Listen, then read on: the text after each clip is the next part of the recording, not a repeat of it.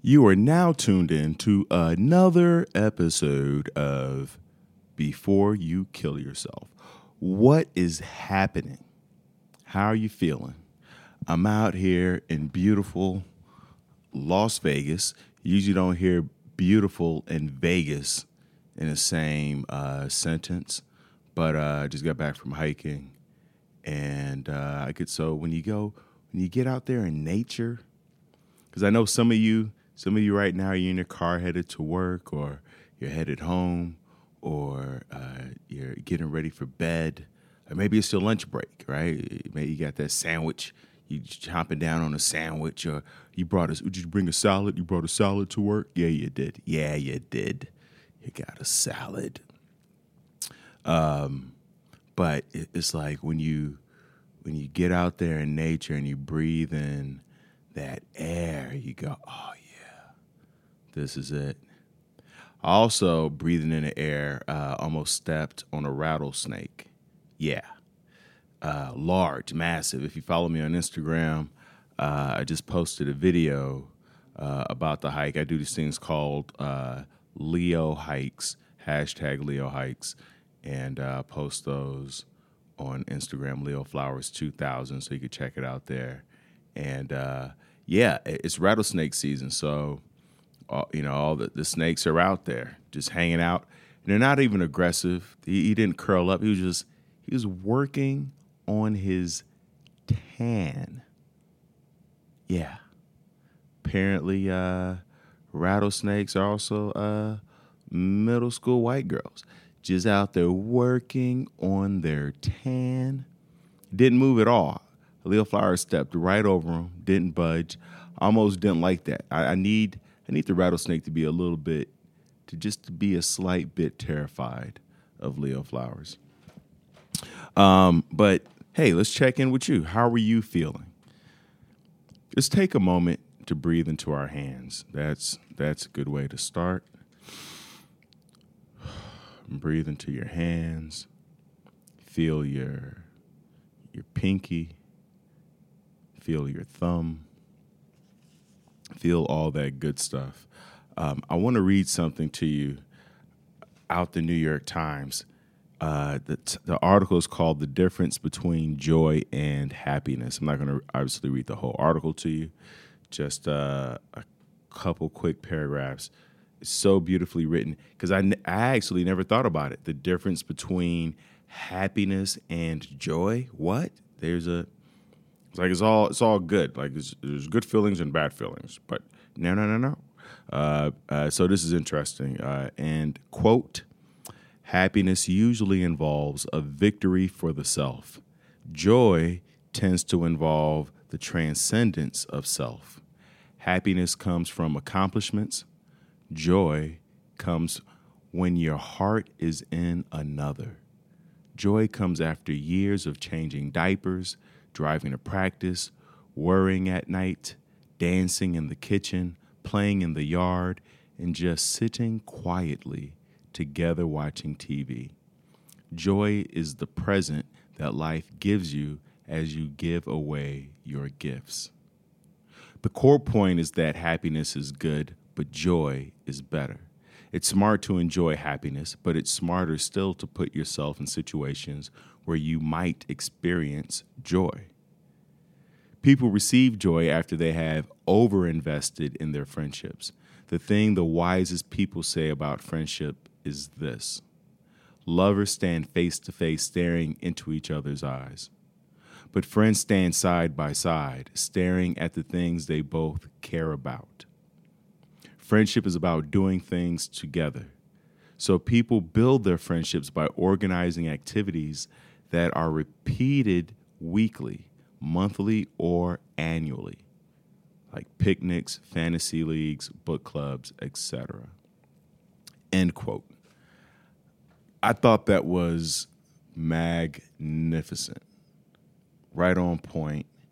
It's true, you know, eh, because, and I think it's valuable because there's so many books, articles, topics about the pursuit of happiness and uh, uh, how to be happy and being. There's a book called 10% Happy, and we're so focused on being happy that uh, I think the downside is that if we don't feel happy, um, we think something is wrong, and then it, which then makes it worse, right? We we overreact because we're trying to overcorrect for not feeling happy, and um, but once you once we realize, not just you but me also, that um, life's not about always being happy. It's life's more about uh, exploring all the emotions, navigating all of it, right? Like it's almost like I'm reading Moby Dick, and when when, when Captain Ahab is out there, and I'm only on page forty or fifty, so uh, I don't even know if Captain Ahab is the guy out there on the water, but when a captain is out there in the ocean, there there are days when the the the sea is calm, it's flat, and there's a nice gentle breeze, and it, it's easy to sail. He almost doesn't have to do much work. And then there are days where the the sea is rough and tumultuous and unpredictable and um, there's a word I'm looking for, but I, I can't find it. And and the winds are gusting and the ship looks like it's about to tip over and and, and maybe there's uh, a whale trying to you know pull it or push it or knock into it's just uh, everything's going to hell it feels like but as the captain and and you are the captain of your life as the captain we have to know how to navigate the calm sea and the rough waters. Because that's just life. Life is not all it's not all calm sea, but it's also not all rough waters. And I know, you know, I'm sure some of you listeners are in tough situations and uh, going through things that I can't even fathom and and know that uh, my heart goes out to you. However, no matter what you're going through, there is some calm sea in there. There's there are moments. It might it might not last long. It might it might be ten seconds out the day. And some of you some of you have it too calm. Some of you haven't had a rough a rough voyage in a while.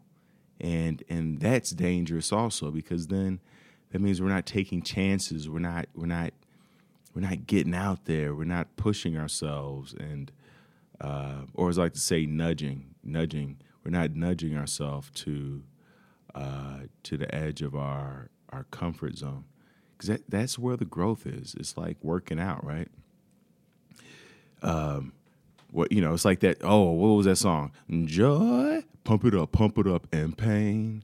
Oh yeah, oh yeah, sunshine and rain. Mm, mm, mm, joy. Oh, that was Rob Base. What you know about that Rob Base? Joy, do do do do do do, and pain. Oh yeah, oh yeah, sunshine and rain. Uh, uh, uh, Rob Base. Oh yeah, that's an old man. That was a joint right there. I probably can't even air this episode now. They're gonna they're gonna flag me oh, uh, you don't have the copyright to uh, singing that song, Mr. Flowers. All right, take it easy. Everybody, take it easy. So, um, it, to you know, to really unpack that, if you know, happiness is you know what we do for ourselves. It's about self, you know, um, and then joy is the reward you get uh, from thinking about community. It's kind of like you know, when you that Habitat for Humanity, that's why community service is so big. When you do something for someone else and you put in that sweat equity, whether it's uh, you know building a house for someone else or uh, working on the neighborhood garden or even helping your friend uh, fix their car, when you put in that sweat equity, you raise your kid and you do everything you can to get them to graduate college and they finally graduate or you're some of you I know you're driving your kids to practice day in and day out and you're like where is this going? Is it even worth it? Yes, the answer is always yes. Put your heart out there, be vulnerable. Yeah, yeah, you're right. It could be crushed, or it's, it's been crushed. You've probably been crushed and stomped on. We've all been there, man. I I had a few heartbreaks in my day, uh, and, I, and and the worst is the unrequited love. There was this girl. Uh, I'm gonna say her name too. I'm gonna say her name, Simret Geber Hewitt, and uh, she was from Eritrea. When I was in uh, fourth grade, I went to a Catholic. My mom switched me from a public school to a Catholic school, and when I got to the Catholic school, there wasn't a lot of black kids at the school. It was maybe three, four, five of us. Um, and but there was this girl, Simret Geber Hewitt. Beautiful. I've never seen a girl like this before. And I'm in the fourth grade, and I'm like, this, she's it. And every year on Valentine's Day, I would ask her to be my girlfriend. And every year, fourth grade, fifth grade, sixth grade, seventh grade, eighth grade, she looked me dead in my face and say, no. However, she had no problems with us being friends. And I and and looking back, I understand because, you know, I I was from I wouldn't say I'm from the hood, but I grew up in a section eight building. Uh, all my friends were black. Uh, so, you know, I was I was I was hood-ish, hood adjacent, as my boy uh, James Davis would say. But uh, she grew up around all white people, and so she very much wanted to assimilate, and and that was clear. And the music she was listening to, she listened to a lot of punk rock. She dyed her hair uh, extra black. It was already black, but then she dyed it more, and she would wear all black and had the Megadeth T-shirt and was wearing like the the spiked uh, bracelets or you know collars and all that stuff. So she was very much going in that. But even with all, as much as she tried to cover herself up, that she was still you could still see how beautiful she was, and and we went to the same high school. So freshman year, I asked her out. She said no. Sophomore year, did I? Sophomore year. After sophomore year, I think I stopped asking her. And then, or, or sophomore year, I asked her. Junior year, I didn't. Senior year, she and I are talking, and she said, I wish you had asked me out last year. I, I really was looking forward to it. She's like, I, I was gonna say yes. And I and it I don't know what the lesson is there, right? The the lesson could be ah, oh, she's just playing games. I could dismiss it as that. Like she probably would have said no anyway. And it it was only because I didn't ask her that she wished I asked her but you know versus she didn't want so much to be with me it was just that she didn't maybe didn't want me to be with someone else um, it could be that or it could be you know don't give up on your dream don't get don't you know pursue your your happiness pursue that the, the amount of joy and happiness i would have felt had she said it. and i would have and the crazy thing is she went to a college that um, I was being recruited to go to. And had she said yes, uh, I would have paid because the, the, school ended up not picking me up. I would have paid to go to that college uh, just to be with her. But uh, she said no. And so it was unrequited. But still friends throughout the whole thing. Had no problem being, I was in a friend zone. Oh, the frustration of being in the friend zone, right? And, uh, but such goes life. And, and like I said, it's a lesson of when you want something, you go after it and you don't stop. You you you you you take your time, you play the long game, and uh, you see what happens. You know, I think she's married now with kids and uh, and thriving, and she's she's as, as successful as I I thought she would be. But um, but yeah, that's the key there.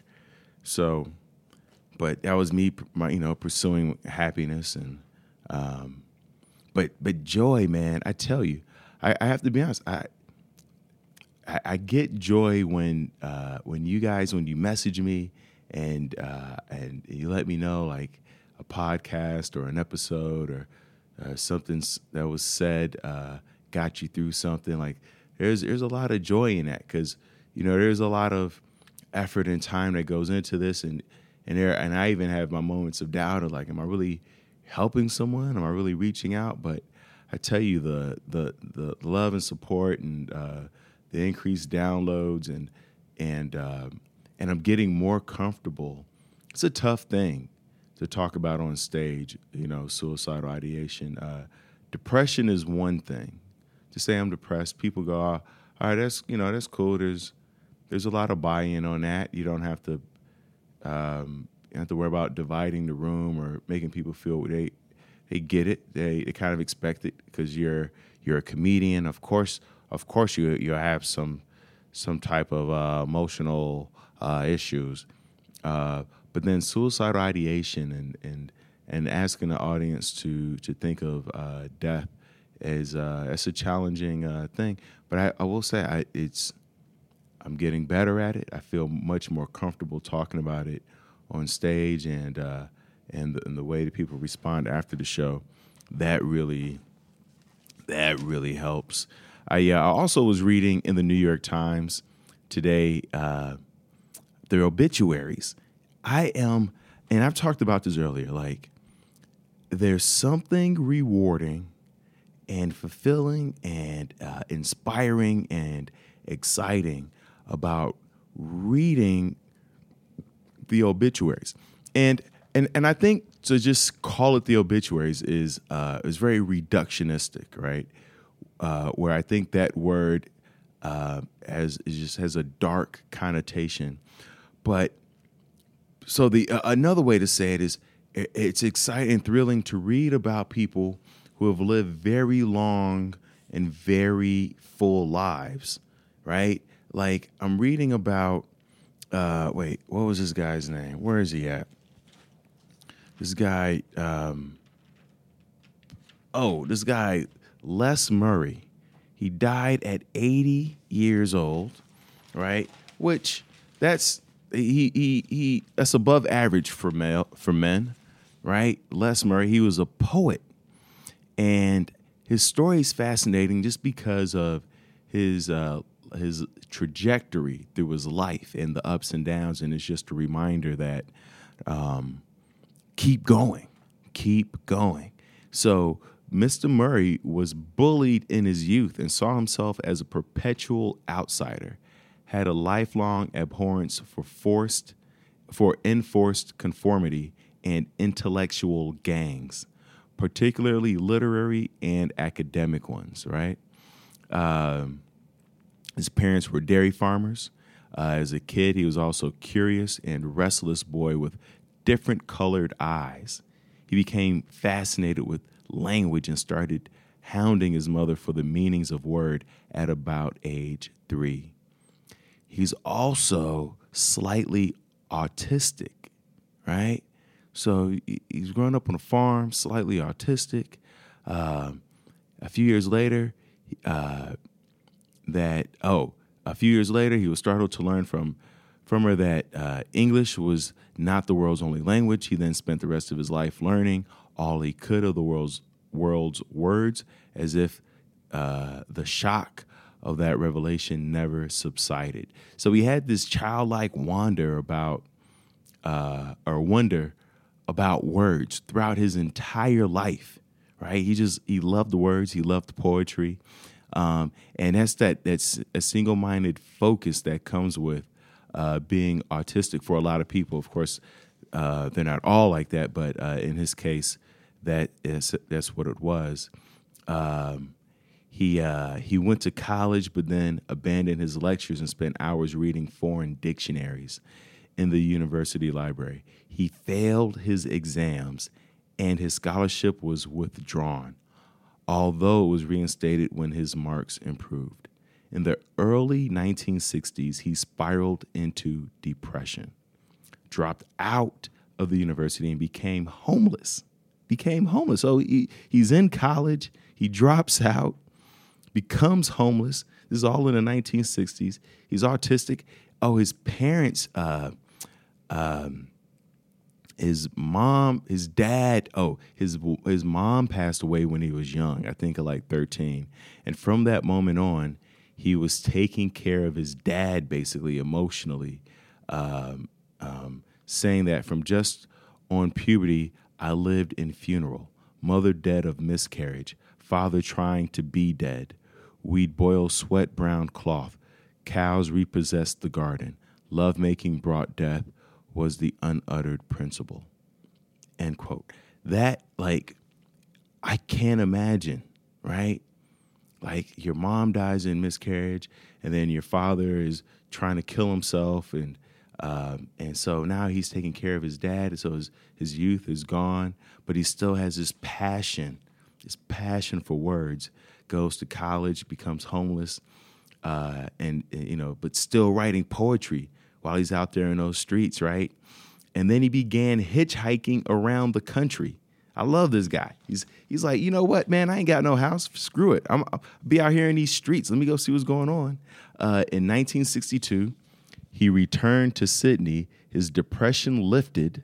Look now, so nowhere in there does he take meds or anything. That doesn't mean he didn't. It's just not included in this um, uh, obituary. In 1962, he returned to Sydney his depression lifted, and he met and married Valerie Morelli. The couple had five children. He went from being a college dropout to homeless to now he's married, five children, right?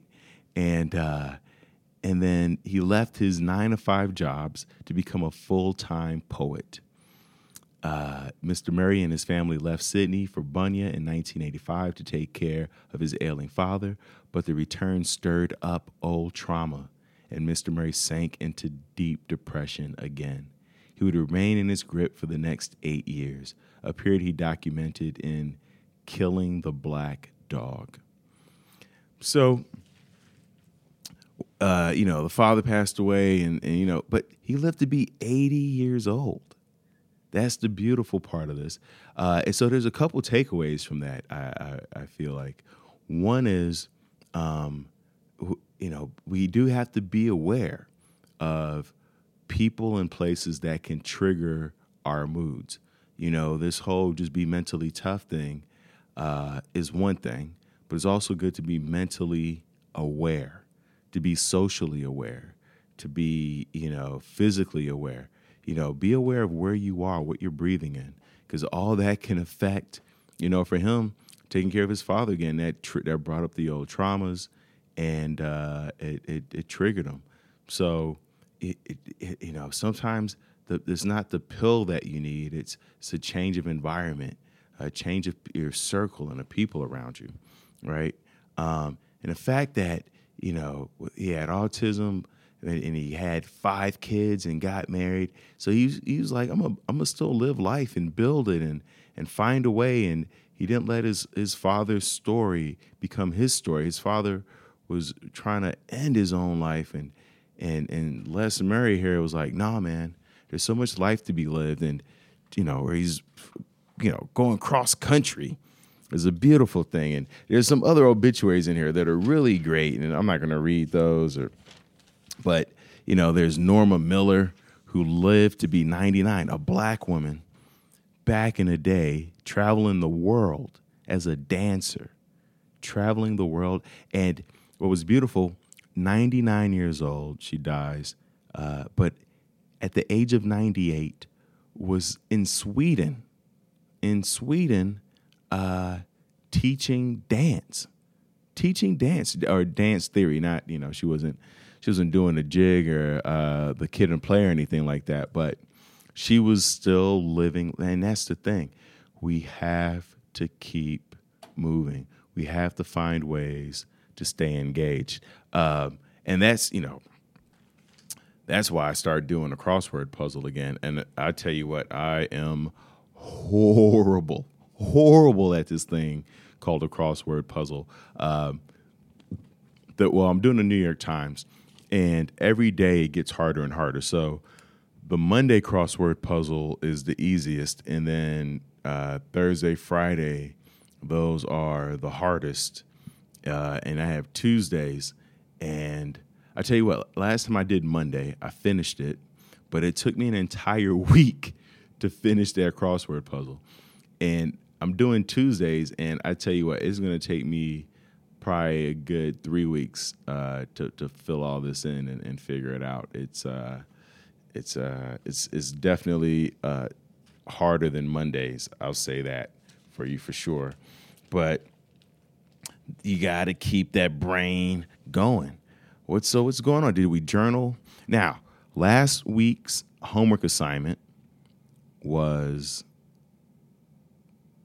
feeling alive, and you were supposed to journal ways in which you felt alive. Did you do that? Did you write it down?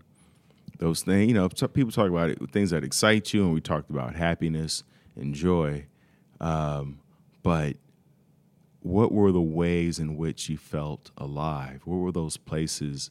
You know, I was talking to a friend today, and uh, she wants to go to Bali, and I was like, "Why Bali?" And she's like, "I just," she's like, "I just feel like I would feel alive there." And I was like, Where was the last place you felt alive? And she said, Big Sur. And I was like, Whoa, big. Ah, so she needs to be outdoors with the mountains and the and the trees and the and the grass and stuff. I, you know, I feel alive on stage. It's part of why, and not all the time. If I'm really present, if I'm really locked in, I feel an aliveness. I feel an aliveness when I'm doing something new, right? Because when you do something new, you you have to be engaged because you don't know what you're doing, and and so you're taking everything in, whether it's a, an instrument or a, a game or going somewhere different, right? If you're if you're if you're taking a route that you usually haven't taken, then you really have to focus and look. What are the streets? Uh, you know, where did I turn? How do I get out of here? Is this the right street? like you're really forced to be present when you go different routes and you you you explore novelty, right? Um, or even just talking to people who you usually don't talk to or interact with. That's it's, it's, a, it's a very powerful thing. I think we've kind of lost the the the art of conversation as a result of all the the social media and the texting and um, uh, uh, you know the Nobody picks up the phone. If you call somebody, people are like, "Why are you?" Like, we're going to evolve to not have any, to not have mouths, mouth, mouth. I can't mouths, mouths. I don't know why I can't. I just realized I can't say that word. Uh, uh, more than one mouth. Does that does that work? more than one mouth. I apologize if you hear creaking and I'm I'm, I'm the, I'm in a uh, I'm podcasting out of my hotel, and I'm staying at the Rio, and it's a very old hotel, and uh, I think they're actually going to tear it down. That's what the word is. Don't quote me on that. So I'm, you know, I'm, the, the chairs I'm sitting in just old and rickety, just making all this to do going on in the background. But uh, I was talking about something I completely, I completely forgot. I completely forgot. Uh, um, what do I have coming up? Uh, I, I, had this show coming up. I don't remember, but um, all right. So I there's this thing called what? What was the quote? It said there the the, the denominator of kindness is always going to be greater than the numerator of cruelty. And I forget who said that. I'll say it again the denominator of kindness is larger than the numerator of cruelty. And it's so true. And I, I want to give you guys an example. I sent that quote out to a bunch of friends, and you know, some were like, "Yeah," some were like, "I beg to differ." Um, and so I, I got to read this to you. Where is it? Dab, dab nabbit. Anyway, I have a, a YouTube uh, a clip on my Instagram of my stand up, and basically in the stand up, I'm talking about uh, race relations, right? And bunch of got like half almost a half a million views and uh, thousands of likes. Of course, there are a couple uh, dislikes, but anyway, there one of the comments was this guy who said um, the any co- any comedian, and I, I don't know if this is how he really sounds, but in my head this is how he sounds. Any comedian that talks about race or Trump is a effing hack. And I was like, wow, like there's there was so much like angry anger and uh, and vitriol in in his response. You know, um, it, it, in the title it, it let kind of let you know it was going to be about race, and uh, but he felt compelled to click on it and watch it and then get enraged and then comment on it.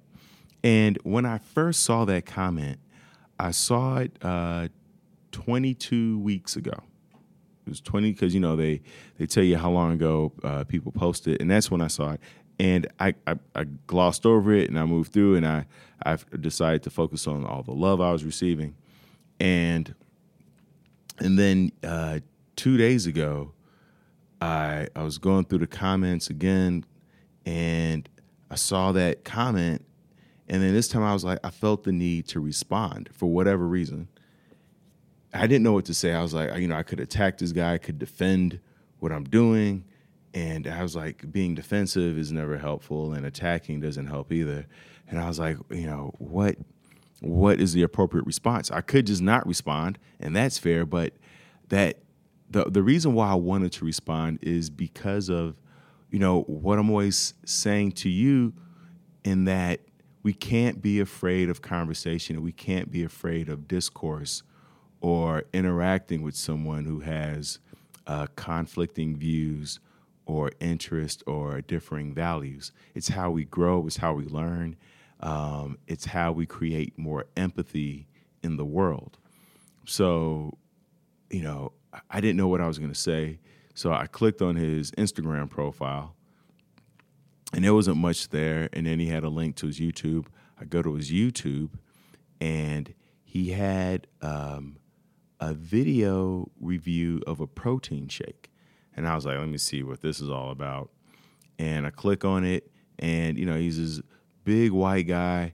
It looks like he's like uh, uh, from the south, um, with the, you know his shaved side of his head and everything, and um, and he's reviewing a protein powder. I'm like, this is going to be awful. I'm just I'm just waiting to like berate him on on this protein powder review that he's doing right? And as I'm watching it, I'm like, I really enjoy this because I wasn't expecting him to have. He had music in there, and he's had these really cope, these dope uh, edits. He was like, and he was funny, and it was informational. I learned some things because the protein powder was called Kaizen, and I didn't know it. Uh, uh, I, I had heard the word before, and I forgot what it meant.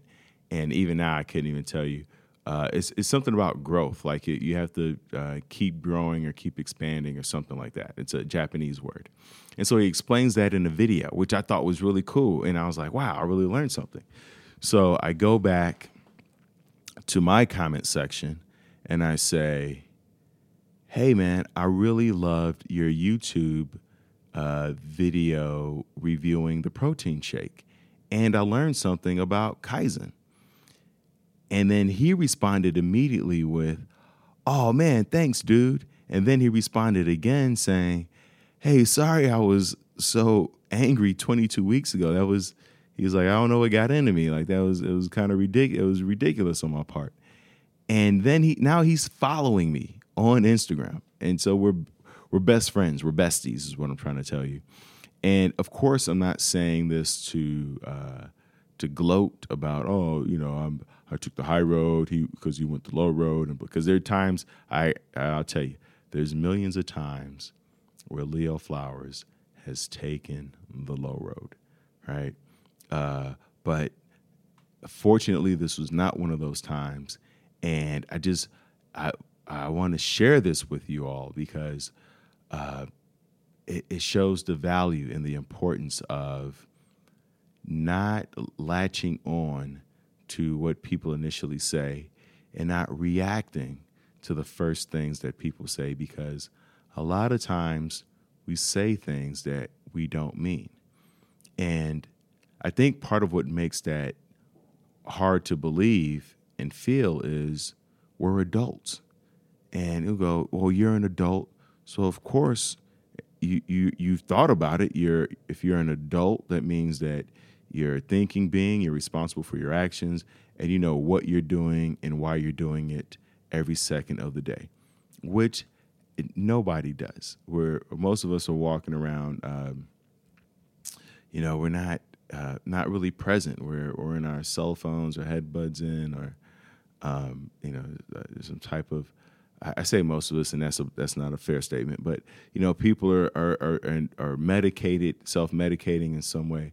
So we're not really locked in. We're not really um, super engaged at all times, right? Maybe we didn't get sleep the night before. Maybe, you know, if you just had kids or if you have kids, it's hard to get uh, eight, nine hours so you can kind of clear your brain and uh, really be focused and, and uh, have your moods be uh, pretty level, right? Um, I'm pretty fortunate in that I don't have kids. I'm not married, and somehow I still don't always get a good night's sleep. I actually last night I did. I got like five hours, four or five hours of sleep, which I know to some of you are like, I wish, I wish I could get four or five hours. I just ran into my um, one of my best friends from college, uh, Jason Hasty, at the airport when I was flying out here to Vegas, and uh, he just got his PhD. He got it. He went to USC. We went to college together. We played uh, college football together, and uh, now he has his uh, PhD, and he's being highly recruited uh, in in something in special ed, not special ed, but in uh, education. Um, but you know, he's putting in 60, 70 hours a week. So is his wife. They have two kids, and you know, tons of school debt now. They have school debt now uh, at the same time having to save up for their kids' college.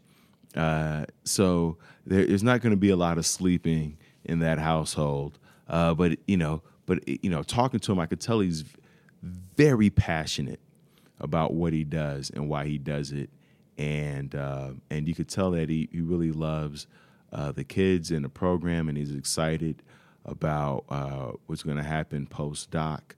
So I'm excited for him. Shout out to Jason Hasty. Um, I think it's Hasty or is it Hastings? Hasty. I'm gonna stick with Hasty. Uh, he's gonna kill me. He's like, how, how, could you not know my last name? I know that's it's horrible.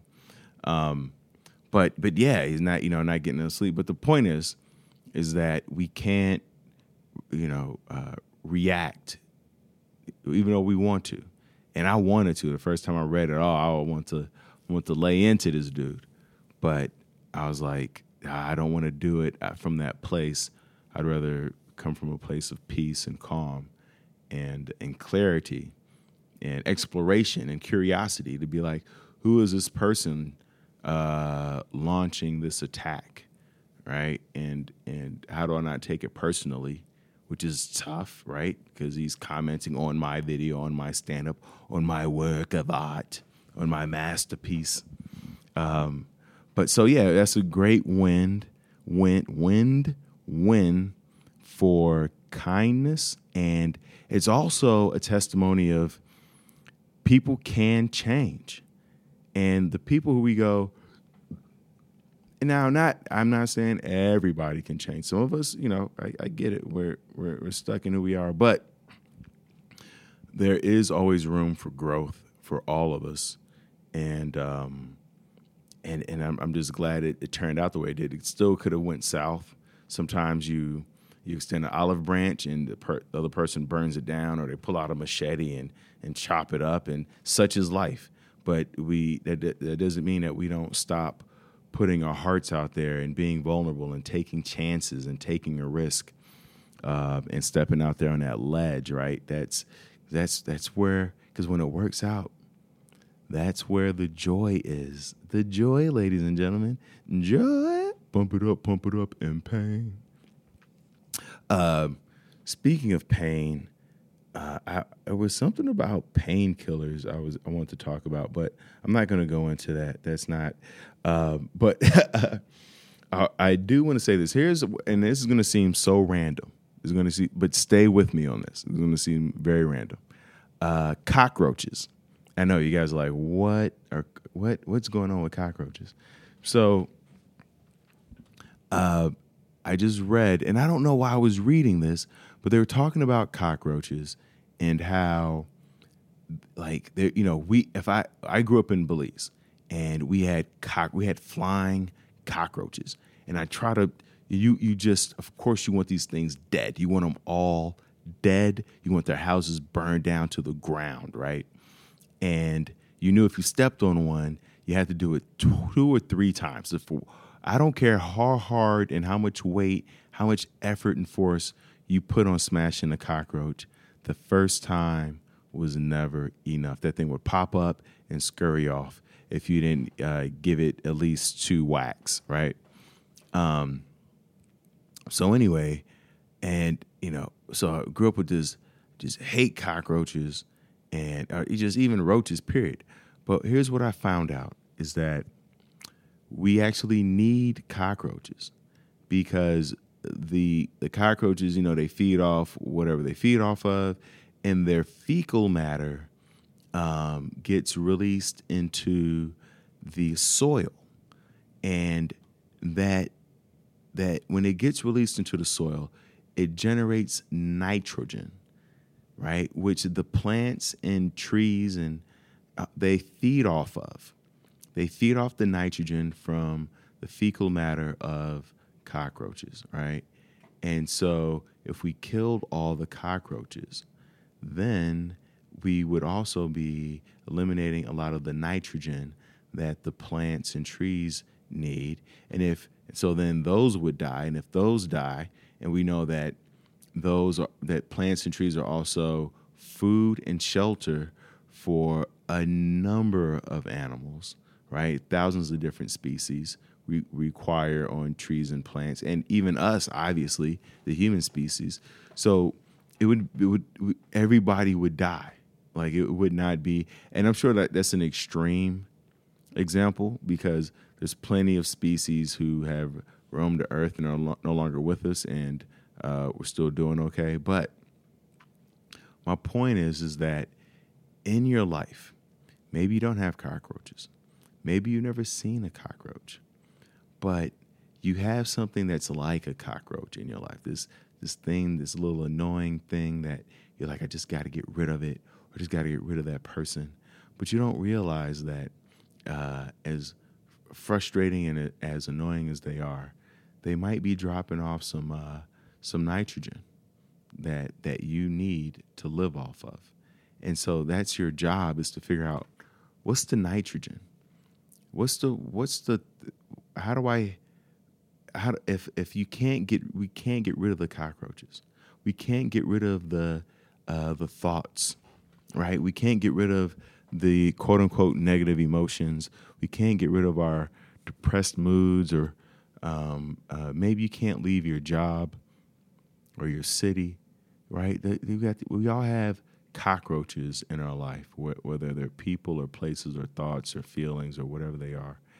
But each one of those has nitrogen, nitrogen, something that is feeding you in a way that maybe you haven't taken stock of. And it got quiet there because I want you to think about that. You know, you, have a long drive to work. Maybe you had a long day at work. Maybe you and a spouse just got into an argument. All these little cockroaches. But there's nitrogen in it. There's something that is feeding you. And if you can figure out what that is, then you can build on that. Um, you know, I'll give you an example. At least I'll try. I'm trying to go off the top of my head. And, you know, it's like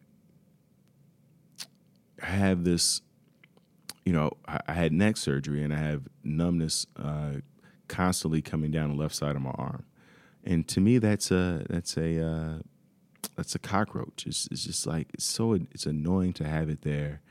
um, and there's a slow loss of uh, strength in my left arm. I can uh, my grip strength in my left hand is not what it is in my right hand, uh, and it's uh, significant. It, before it wasn't. I didn't it wasn't a big deal, but now it's uh, it's more significant, and um, and it's, it's a cockroach. But I tell you that here's the nitrogen. The nitrogen is that it reminds me to take care of myself. It's a constant reminder to work on my core muscles, to work on my shoulder mobility, to uh, leave the house. It's a, it's a reminder that nothing in my life is permanent and that uh, I have to take advantage of things while I have it and to grow and love and nurture it. Um, because, uh, you know, nothing's here forever and it could be a slow deterioration it could be an acute situation you, you never know but um, i can't i can't get rid of it i can't get rid of the numbness in my left arm but what i can do is say you know what this happened for a reason um, and it's here to teach me a few lessons. It's also made me a better trainer having um, the numbness in my left arm because you know I'm at I'm 43 and a lot of my clients have uh, issues with their uh, mobility and uh, shoulder range of motion, and so because I've had to rehab myself from uh, my neck injury, I know a million exercises to help my clients uh, loosen up the muscles around their shoulders and their neck and their back and et cetera, et cetera that I, otherwise I for sure would not have learned or known about. Um, and and not have been able to relate to. So it's also made me more relatable. So whatever scars or cockroaches that you have in your life, we have to be thankful for those. We have to be thankful because they are um, they are uh, uh, serving a purpose.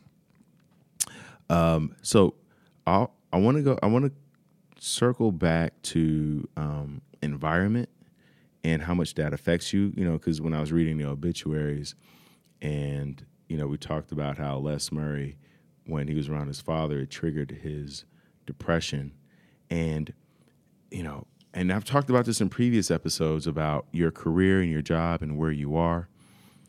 If you if you have a job, right, where um, it's affecting your mood and your, you, you, you have to take you have to be proactive whatever that means you have to find a way to either leave the job or to um, make the job or the hours work for you there's a french uh, telecommunications company that in the past uh, few years have had 19 suicides 12 suicide attempts eight cases of depression and um, the, and everybody's reporting that they feel demoralized.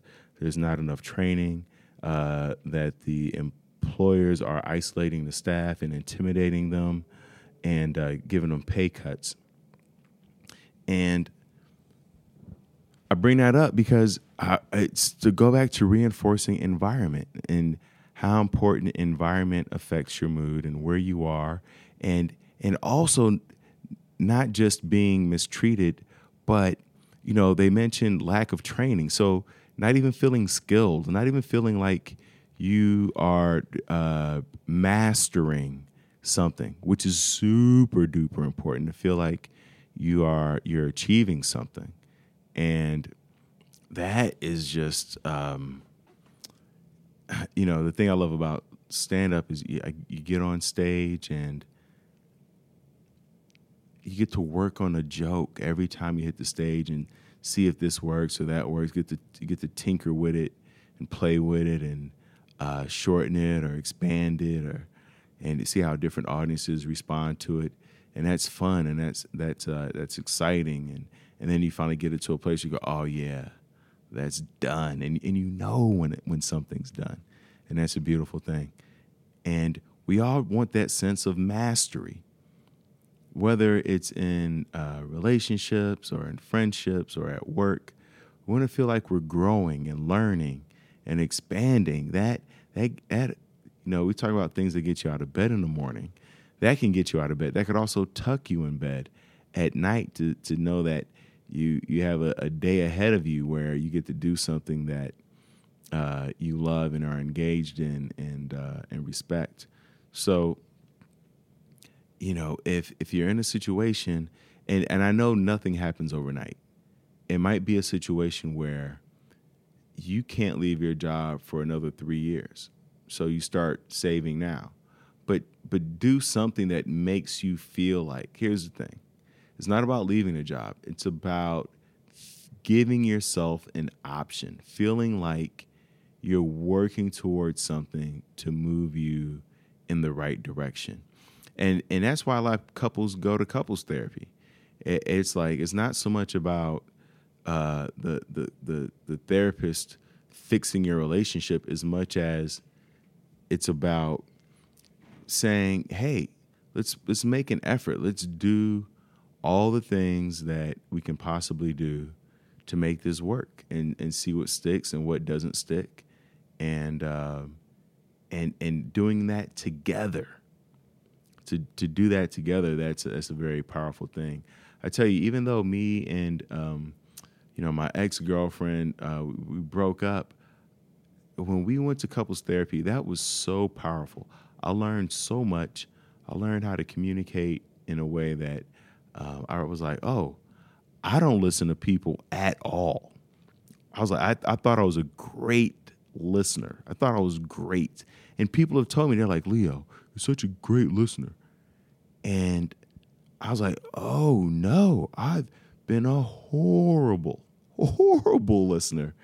And um, and even now, you know, I still have to really focus and and and be attentive and uh, and and and and be present and and listen and validate and mirror and reflect and all those things. And it's not always easy.